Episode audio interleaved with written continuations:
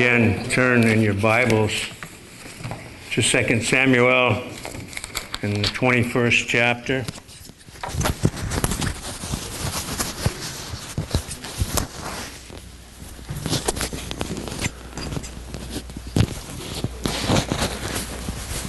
I'm going to read just a few verses, verses 8 through 10. And I've asked Mark Lawrence if he would ask God's blessing on the proclamation of his truth. 2 Samuel 21 at verse 8. But the king took the two sons of Rizpah, the daughter of Aiah, whom she bare unto Saul, Armoni and Mephibosheth, and the five sons of Michal, the daughter of Saul, whom she bare to Adriel, the son of Barzillai, the Meholathite. And he delivered them into the hands of the Gibeonites, and they hanged them in the mountain before Jehovah. And they fell all seven together, and they were put to death in the days of harvest, in the first days, at the beginning of barley harvest. And Rizpah, the daughter of Aiah, took sackcloth and spread it for her upon the rock from the beginning of harvest until water was poured upon them from heaven. And she suffered neither the birds of the heavens to rest on them by day, nor the beasts of the field by night. Let us pray.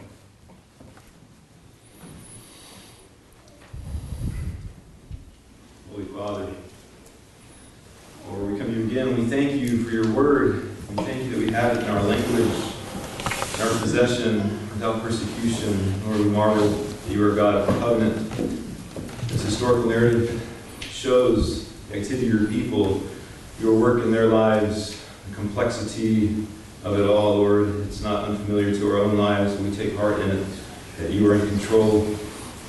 Lord, we thank you. Thank you for David, his preparation. Lord, might bring to his mind all that he studied, he might share it uh, with, with truth. Lord, might your spirit uh, be with him and help us receive this and apply it to our own lives, that we might be conformed to the image of your dear Son. In Jesus' name we pray.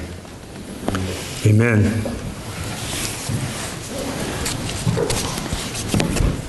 It'd be very reasonable for the question to come into all of our minds when the world was Rizpah. Uh, we're told here that she was the daughter of Aiah. We're not told anything else, really, other than that she was a concubine of Saul. And we're only told, other than this passage, her name is only mentioned four times in, in the Word of God. These uh, occasions here in chapter 21 of 2 Samuel and then in chapter 3 of 2 Samuel. Just a brief reference to an accusation made by Ishbosheth against Abner, suggesting that at least Ishbosheth had suspicion that Abner had gone in unto his, that is, Saul's concubine, Rizpah. We're never told if that was nothing more than a suspicion, whether it actually had taken place or not. But those are the only occasions that we find the name Rizpah mentioned in the Word of God. And I wonder if you, each of you, along with myself, were brought to uh, think about the many people in Scripture, the many names that are brought up, that are mentioned, that we hear almost nothing about, or very, very little about. And Rizpah is indeed one of those. We think of uh, names like Dorcas, who was also called Tabitha in Acts chapter 9. We hear nothing else about her other than that brief mention in that chapter where she was raised from death to life. And the name Dorcas and the name Tabitha, each of them, at least according to Strong's, means gazelle. But we're told virtually nothing else about this woman other than she was very uh, hardworking and she was very faithful and she made different items with the skill, the gifts of her hands that God had given to her. And because of this, I believe it has to be assumed that there are a number of churches, at least churches that my wife and I were in over the years. The ladies have formed groups that might have met weekly or monthly, called them Dorcas circles, where they sewed or knitted different products, gifts, and so on, and made it to be something of a ministry. And isn't it interesting that with this woman's name being only mentioned in these few verses in Acts 9 that they would take that name for this activity. I'm not criticizing it, I'm just saying it's interesting. And then an instance in the Old Testament, only one place is this man's name mentioned Jabez in First Chronicles in chapter 4 mentioned three times. The fourth time Jabez is mentioned, it's actually the name of a town or village. But a couple of decades ago, someone made very much of that prayer of Jabez, as it was called.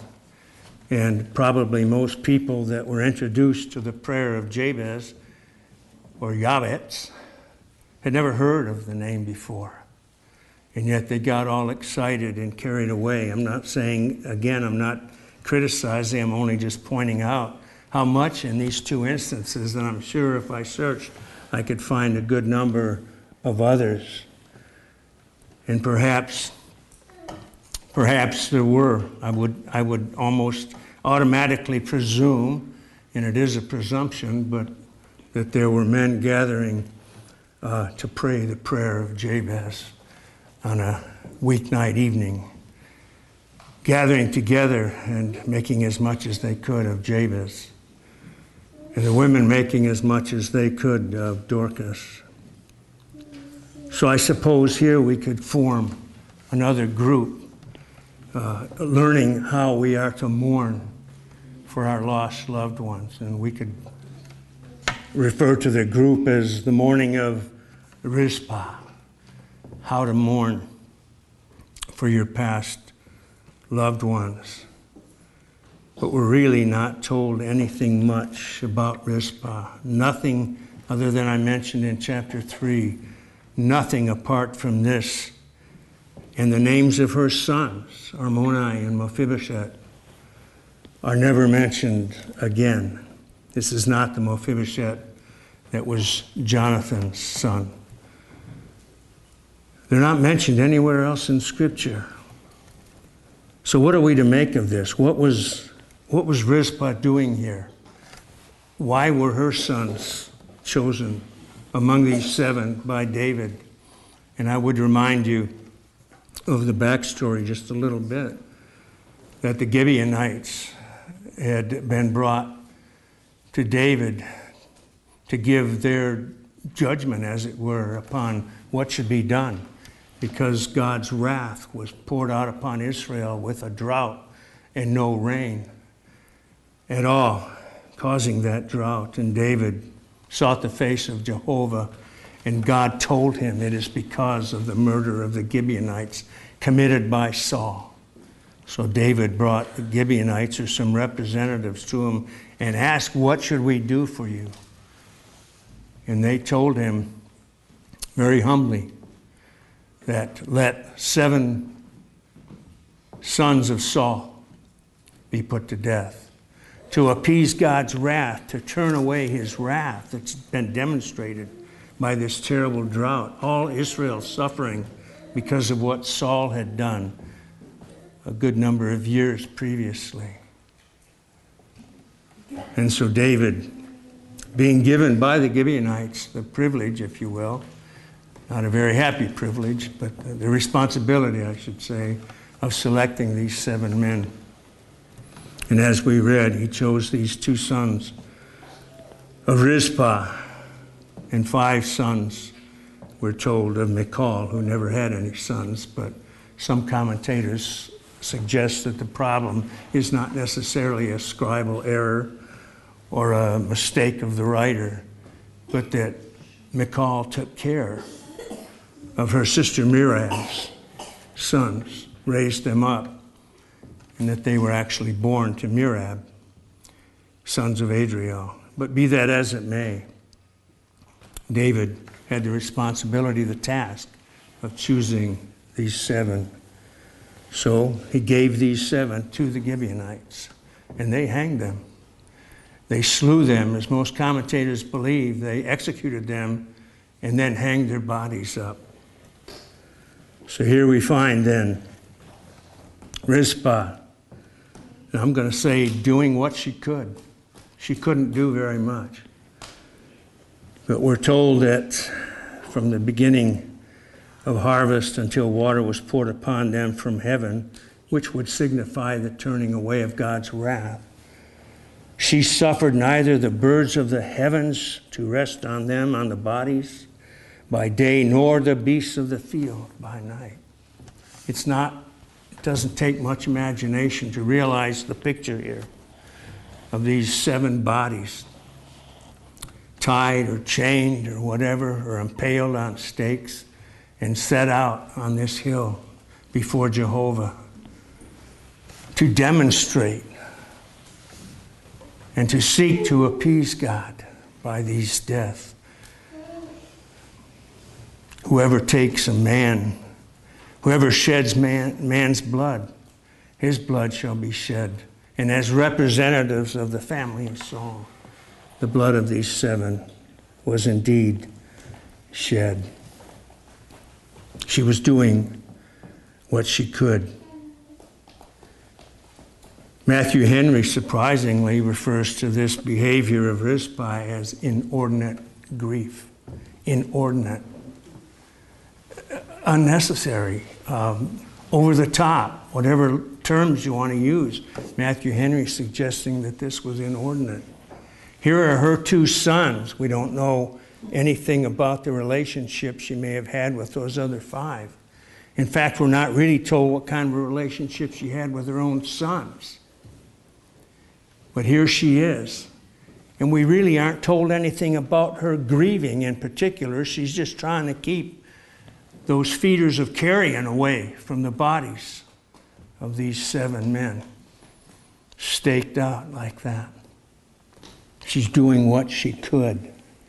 And it did surprise me. That's the very language Arthur Pink uses, speaking of David's inordinate grief when he learned of the death of Absalom which was, and even Job knew it, was inordinate grief. It was uncalled for. It was irresponsible. It was unnecessary. But Rizpah is doing what she can to keep these beasts of the field, these birds of the air, from feeding on the dead bodies of these men. So, who was Rizpah? What brought her to this place? Who were her sons? What were they? What was their condition? Were they, in fact, part of that bloody house of Saul? Were they part of those men that went and butchered a good number of Gibeonites? What were they? Or were they perhaps even innocent victims being sacrificed to appease the wrath of God? We're simply not told. The more you study, the more you read, the Word of God, the more occasions you have of coming across examples such as this, where we have to admit we're not told. Some would say, oh, you can't admit that you don't know something. kind of a preacher are you? But we're not told, and we're not going to make up a story. We're not going to manufacture some kind of story. We're not going to compose. We're not going to lie. We're simply not going to do that because it's wrong. You know what eisegesis is? You hear of exegesis? That's bringing out the Word of God from what the Holy Spirit has caused to be written. Eisegesis is adding or putting into the Word. It's building, building a story, a fabrication upon nothing or virtually nothing, it's adding to what God has written. That's eisegesis. We're not going to do that. There are those that do this, and I was actually quite startled when I was doing a little search on Rizpah uh, to see what I could find more about her. I searched my, my encyclopedia, my biblical encyclopedias, and there was nothing said there other than what we find in the scriptures. To their credit, they didn't add anything. I searched commentaries.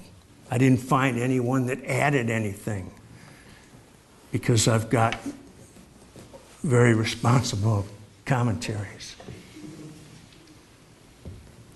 But I went on the internet. Yeah. I came across some woman, I'm not saying that disparagingly, just, just happens to be the truth. Some woman that uh, she wrote a, evidently a book, or maybe she just has it on the internet, Women in the Bible. And her item about Rizpah is taken from that, as I understand. But she says near the beginning, the Bible story, written by men, supposed that Abner took Rizpah against her will. Again, we're not told. We're not told that they even had relations, much less whether she gave herself or he took her.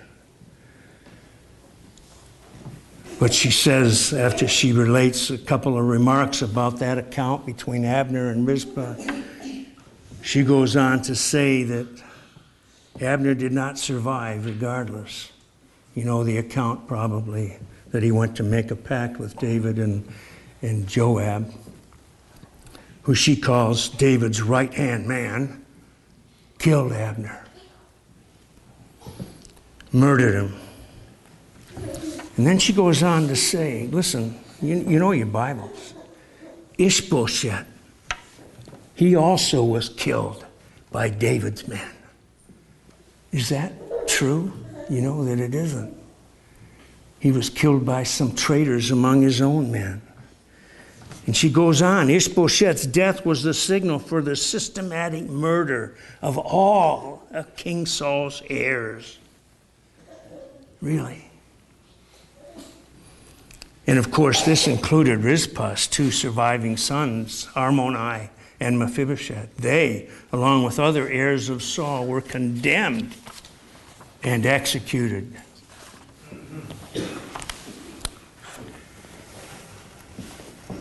It was David's sickening act of revenge against their dead father, King Saul. Really? Really? Who is this woman? Who is this person that is guilty of this revisionism? It's not even, it's worse than revisionism, it's out and out lies, out and out tale bearing, making up a story to satisfy herself. Who is this woman? I had to find out. She begins a little mini biography. She says, After my husband died, I moved out of teaching. She was a teacher, evidently. Into full time writing, I wrote and edited a variety of religion textbooks. You notice that she says religion textbooks, not Christian textbooks. Then I took on the job of developing the religious education curriculum now used extensively throughout Australia. God have mercy on Australia. My chief interest, she went on to say, was always biblical studies. I would ask, where did you find that in the Bible? Where did you study that in the Bible? She's even written a brief, and I guess this is on her website as well The Life of Jesus Christ. I, I highly disrecommend it. But she goes on speaking about students asking her questions that she could not answer, even though she attended church regularly It did not prepare her for teaching religion to high school students. I wouldn't recommend that church either. That she attended regularly and yet she didn't know enough to even teach religion to high school students. So I went back to university and gained advanced qualifications in this area. Then I taught religious education, which I loved. What teaching resources did I use? Along the way, I was surprised to find there were hardly any suitable textbooks for religion. What's the matter with the Bible, Elizabeth? That's her name. What's the matter with the Bible? What about using the Word of God if you're going to teach religion? The only reason that I went to the time and, and took up your time with this is because I wanted to exhort you to toward a Berean spirit. You can read whatever you want, but by all means, search the scriptures to see if these things are so. Those Bereans are commended by the Holy Spirit in Acts. Have that Berean spirit. Don't take anybody's word about religion, and especially about Christianity, when they just make up these things. They just make them up out of their own brains and, and out of unregenerate hearts. So, who was Rizpah? What do we have to say then about Rizpah? Who was she?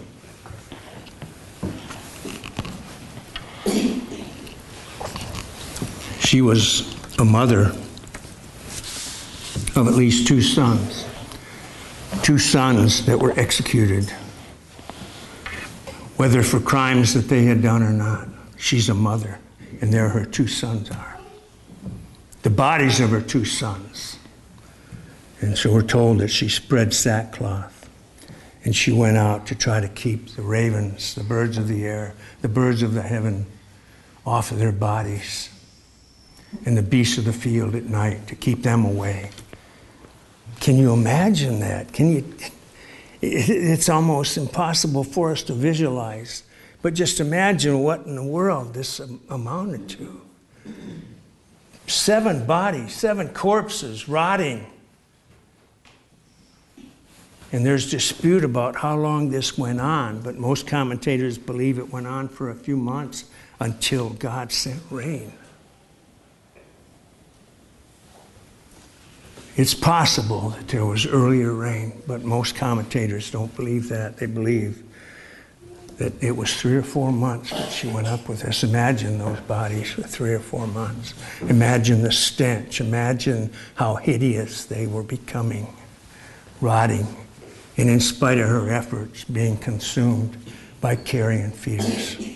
What a horrific, what a horrific occasion this would be for anyone this was a mother that was doing what she could out of love for her sons. Was she a believer? We're not told. Were they believers? Were they men who had come to the true God after they had committed that atrocity? We're not told. But she loved her sons. There are a lot of unbelieving mothers that love their sons, so they're not. She loved her sons and she was doing what she could, trying to keep her sons' bodies from being brutalized, from being consumed. Hoping, hoping for the day, I would suggest when the rain would come down and when the bodies could be provided a decent burial. There are a few other examples in the scriptures of mothers having to deal with the death of a son. I confess that I don't believe I ever really thought about this from the perspective of Adam and Eve, but they had to deal with the death of a son, did they not? And we're not told anything about their reaction to that either. They had to deal not only with the death of a son, but at the hand of another son. When Cain slew his brother Abel, what was their reaction? What was the mother's reaction to that? How she must have mourned and grieved and been perplexed at this mystery because she had never seen, they had never seen a man die. And here's this mother. Certainly, is it not fair to say, I don't want to add, but isn't it fair at least to say that she was grieving the loss of her son? We give, get some indication when, when Adam knew her again and she conceived and bore Seth, saying, God has given me another. It assuaged her grief to some extent, we're sure. How she must have recoiled. We're not even told that she ever saw the body of her son Abel, but how she must have recoiled. And then her son Cain is driven away. The grief of a mother over her son. How much thought have we ever given to the grief laid upon Adam and Eve? There are others. You remember Ruth, the story of Ruth in that book with her name. But it begins. Virtually the beginning of it is with Naomi, the wife of Elimelech, coming back from Moab, coming back to Israel because they had heard that things were better. But how did she come back? How did she come back to Israel? Ruth and Orpah were both widows. They had married her two sons, Mahlon and Chilion. And they had died. Again, we're not told how they died, whether it was disease, sickness, accident, murder. We don't know. We're not told. Simply that uh, Naomi's two sons were dead, and Elimelech had died as well.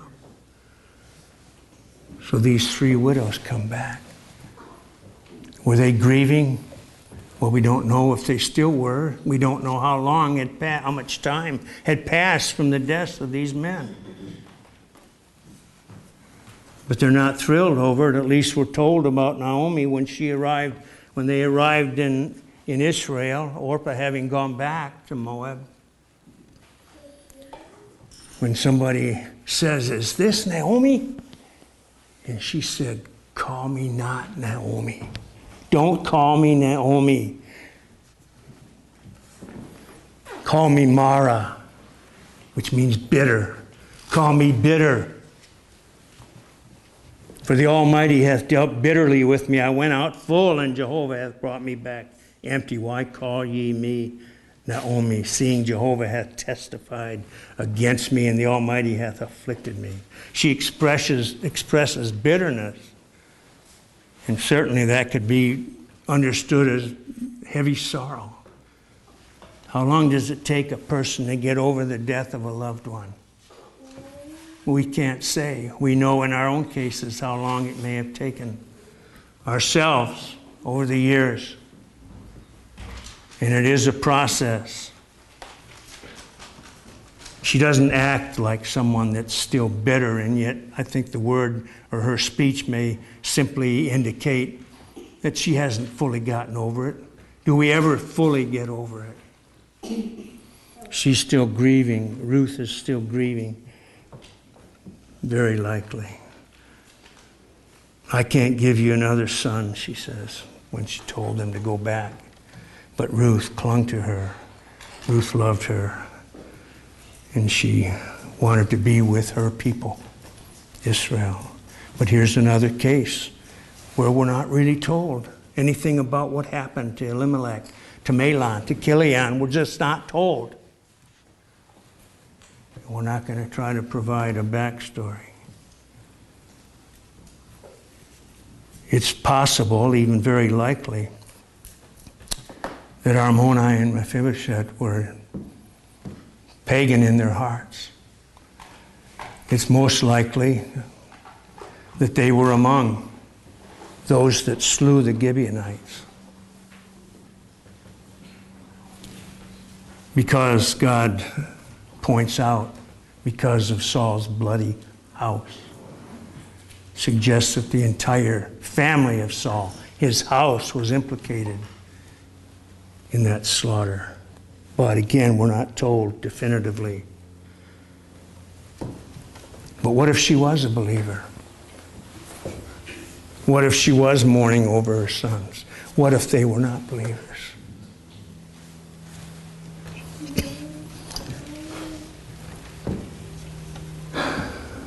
Sad enough it is. Sad enough when one is called upon to bury a child, but how much greater the pain and the heartache when there is no ground to believe that they were in Christ. How much greater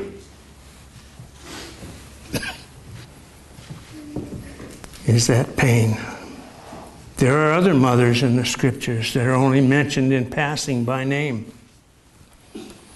But consider Ahinoam, David's wife, one of his wives, and the mother of Amnon.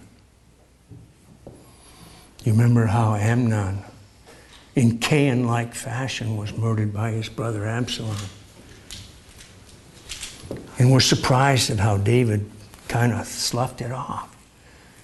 We're surprised by that, but no mention is made at all of Ahinoam. Frankly, we don't know if she was still alive at the time, but here is a conspicuous rebel against the truth of God, Amnon. We don't have any basis at all to imagine that he loved the Lord. And here he's killed by his brother Absalom. Taken in the middle of his revelry at a party, drunk even, and struck down by Absalom. What about his mother? If indeed she was a believer, maybe she had some false pagan hope in, in his future after death. We don't know that either. What about Absalom's mother? Yes, David grieved greatly over Absalom. He was his darling son, Absalom was. And even that excessive love that he had for Absalom, he could look in a mirror and see that that was a big part of Absalom's fall. That he took advantage of the love of his father. But what about Absalom's mother, Maacah? Again, we're not told. But here are mothers in the scriptures, mothers grieving over their unsaved loved ones.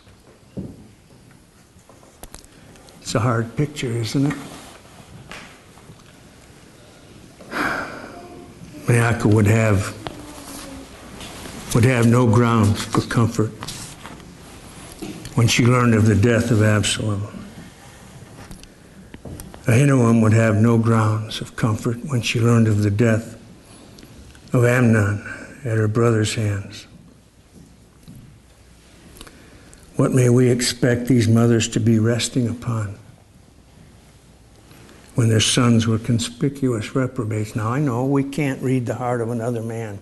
I try to use the words carefully conspicuous. In other words, to our view, to our understanding, to what we have been told and seen, that they were conspicuous reprobates, both Amnon and Absalom. And at Adonijah turned out the very same way. We haven't read about that yet, but we will shortly, next year. Adonijah turned out the same way and even followed in the footsteps of Absalom, his brother, and was put to death. Surely his mother must have mourned without any hope. Was there anything in all of his life that would give her any hope for him at all? We're told in the scriptures that David, his father, hadn't refused him anything all his life. Think about that. Think about how wonderful it is for parents to give their children everything they want and to never refuse them anything all their lives. That's Adonijah. And very likely the same was the case with Absalom and Amnon. David was a great king, but he wasn't much of a father. After they have reached adulthood, many children today, it doesn't matter if you send, I'm not criticizing any of these things. All I'm saying is you can send your children to a Christian school, you can homeschool them, you can have them around the table morning and evening reading the scriptures, trying to teach them, teaching them the gospel, teaching them about Jesus Christ. That doesn't guarantee anything. Doesn't guarantee anything.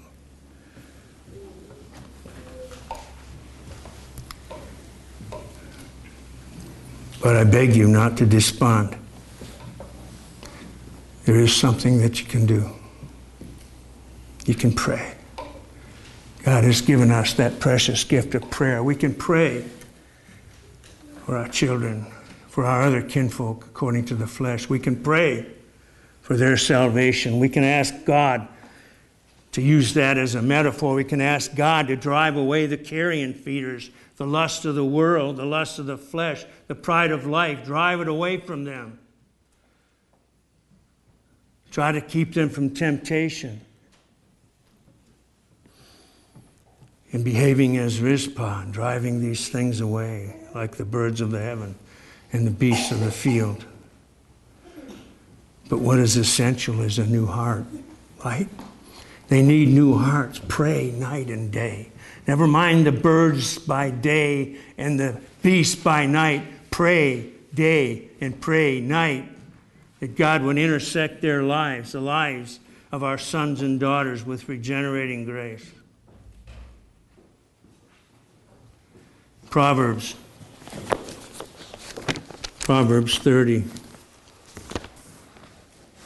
verse 17. Not applied to Rizpah or her sons, but I believe it should be applied to every father and mother. The eye that mocketh at his father and despiseth to obey his mother. The ravens of the valley shall pick it out, and the young eagle shall eat it. That certainly could be brought to speak of the sons of Saul executed because of their being in the household of Saul. Yeah, I know there's another Proverb 22 6 Raise up a child in the way that he should go, and when he is old, he will not depart from it. Well, we have the responsibility to raise our children up in the way that they should go, but we can't make them go that way. They need a new heart, they need regenerating grace, and we can pray for it. We can't give them new hearts. Like Rizpah, we can do what we can. We can do what God has taught us to do as parents, but we can't regenerate their hearts. But we can pray that God would that He would intersect the lives of our sons and daughters with regenerating grace. Pray, parents, morning and evening. We even find Mary mourning her son that was hanged up like these sons of Saul. And there was Mary at the foot of the cross. And it was a working out of what had been told her. When we read in Luke that she was greatly troubled at the saying and cast in her mind what manner of salutation this might be, because the angel came unto her and said, Hail, thou that art highly favored, the Lord is with thee. And the angel said unto her, Fear not, Mary, for thou hast found favor with God, and behold, thou shalt conceive in thy womb and bring forth a son, and thou shalt call his name Jesus. She was to be that one promised in the Old Testament that would bring forth the Messiah. But we must recall the words of Simeon as well. Among other things, in his speech, he said, Behold, this child, this was after he was born, of course, is set for the falling and the rising of many in Israel, and for a sign which is spoken against. Yea, and a sword shall pierce through thine own soul. There she is at the foot of the cross, seeing her son. Yes, she knew that he was Emmanuel. She knew that he was the Son of God, but he was her son as well. She bore him. And there she was, mourning at the foot of the cross, even though she knew through faith that he would be raised again. Yet she was mourning. When Jesus saw his mother and the dis- disciples standing by whom he loved, he saith unto his mother, Woman, behold thy son. Just as an aside, Jesus didn't call her mother. He said, Woman, behold thy son, even as he did at the marriage at Cana of Galilee in the second chapter. Woman, he said, what have I to do with thee? In John 2 4. I just make this point because it was brought to my attention in my studies. He didn't call her mother. There are those that call her the mother of God, and there's a sense in which she was. But they call her the Blessed Mother. They make her something that she isn't. But it's just pointed and interesting that Jesus Christ, the only begotten Son of God, called her woman. Behold thy son. Woman, what have I to do with thee? Thus, the Blessed Virgin advanced in her pilgrimage of faith and faithfully persevered in her union with her Son unto the cross. There she stood in keeping with the divine plan, enduring with her only begotten Son. Did you catch that? Enduring with her only begotten Son, the intensity of his suffering, really, joining herself with his sacrifice in her mother's heart and lovingly consenting to the immolation of this victim, born of her, to be given by the same Christ Jesus dying on the cross as a mother to his disciple with these words Woman, behold your son. This is from the Catechism of the Catholic Church. They make her to be a mediatrix, a co redeemer with Christ. But Jesus himself does not even call her mother, but woman, behold thy son. Oh, that many in that church and many deceived in other churches around the world, across the upstate, would recognize that there is only one mediator between God and man, the man Christ Jesus. Let us pray. Father, we give thanks and praise unto thee that thou did give thine only begotten Son, that he joyfully set his face toward Jerusalem, knowing what awaited him at Golgotha. But even while we were yet sinners, he loved us so much, he died for us, that we might have redemption, that we might have forgiveness, that we might be justified through his blood, the blood of the Lamb of God. Oh, Father, make us to be more, more, more grateful today than yesterday, we ask. In Jesus' name, amen. Please stand for the benediction from 1 Peter 5:14. Peace be unto all that are in Christ. Amen.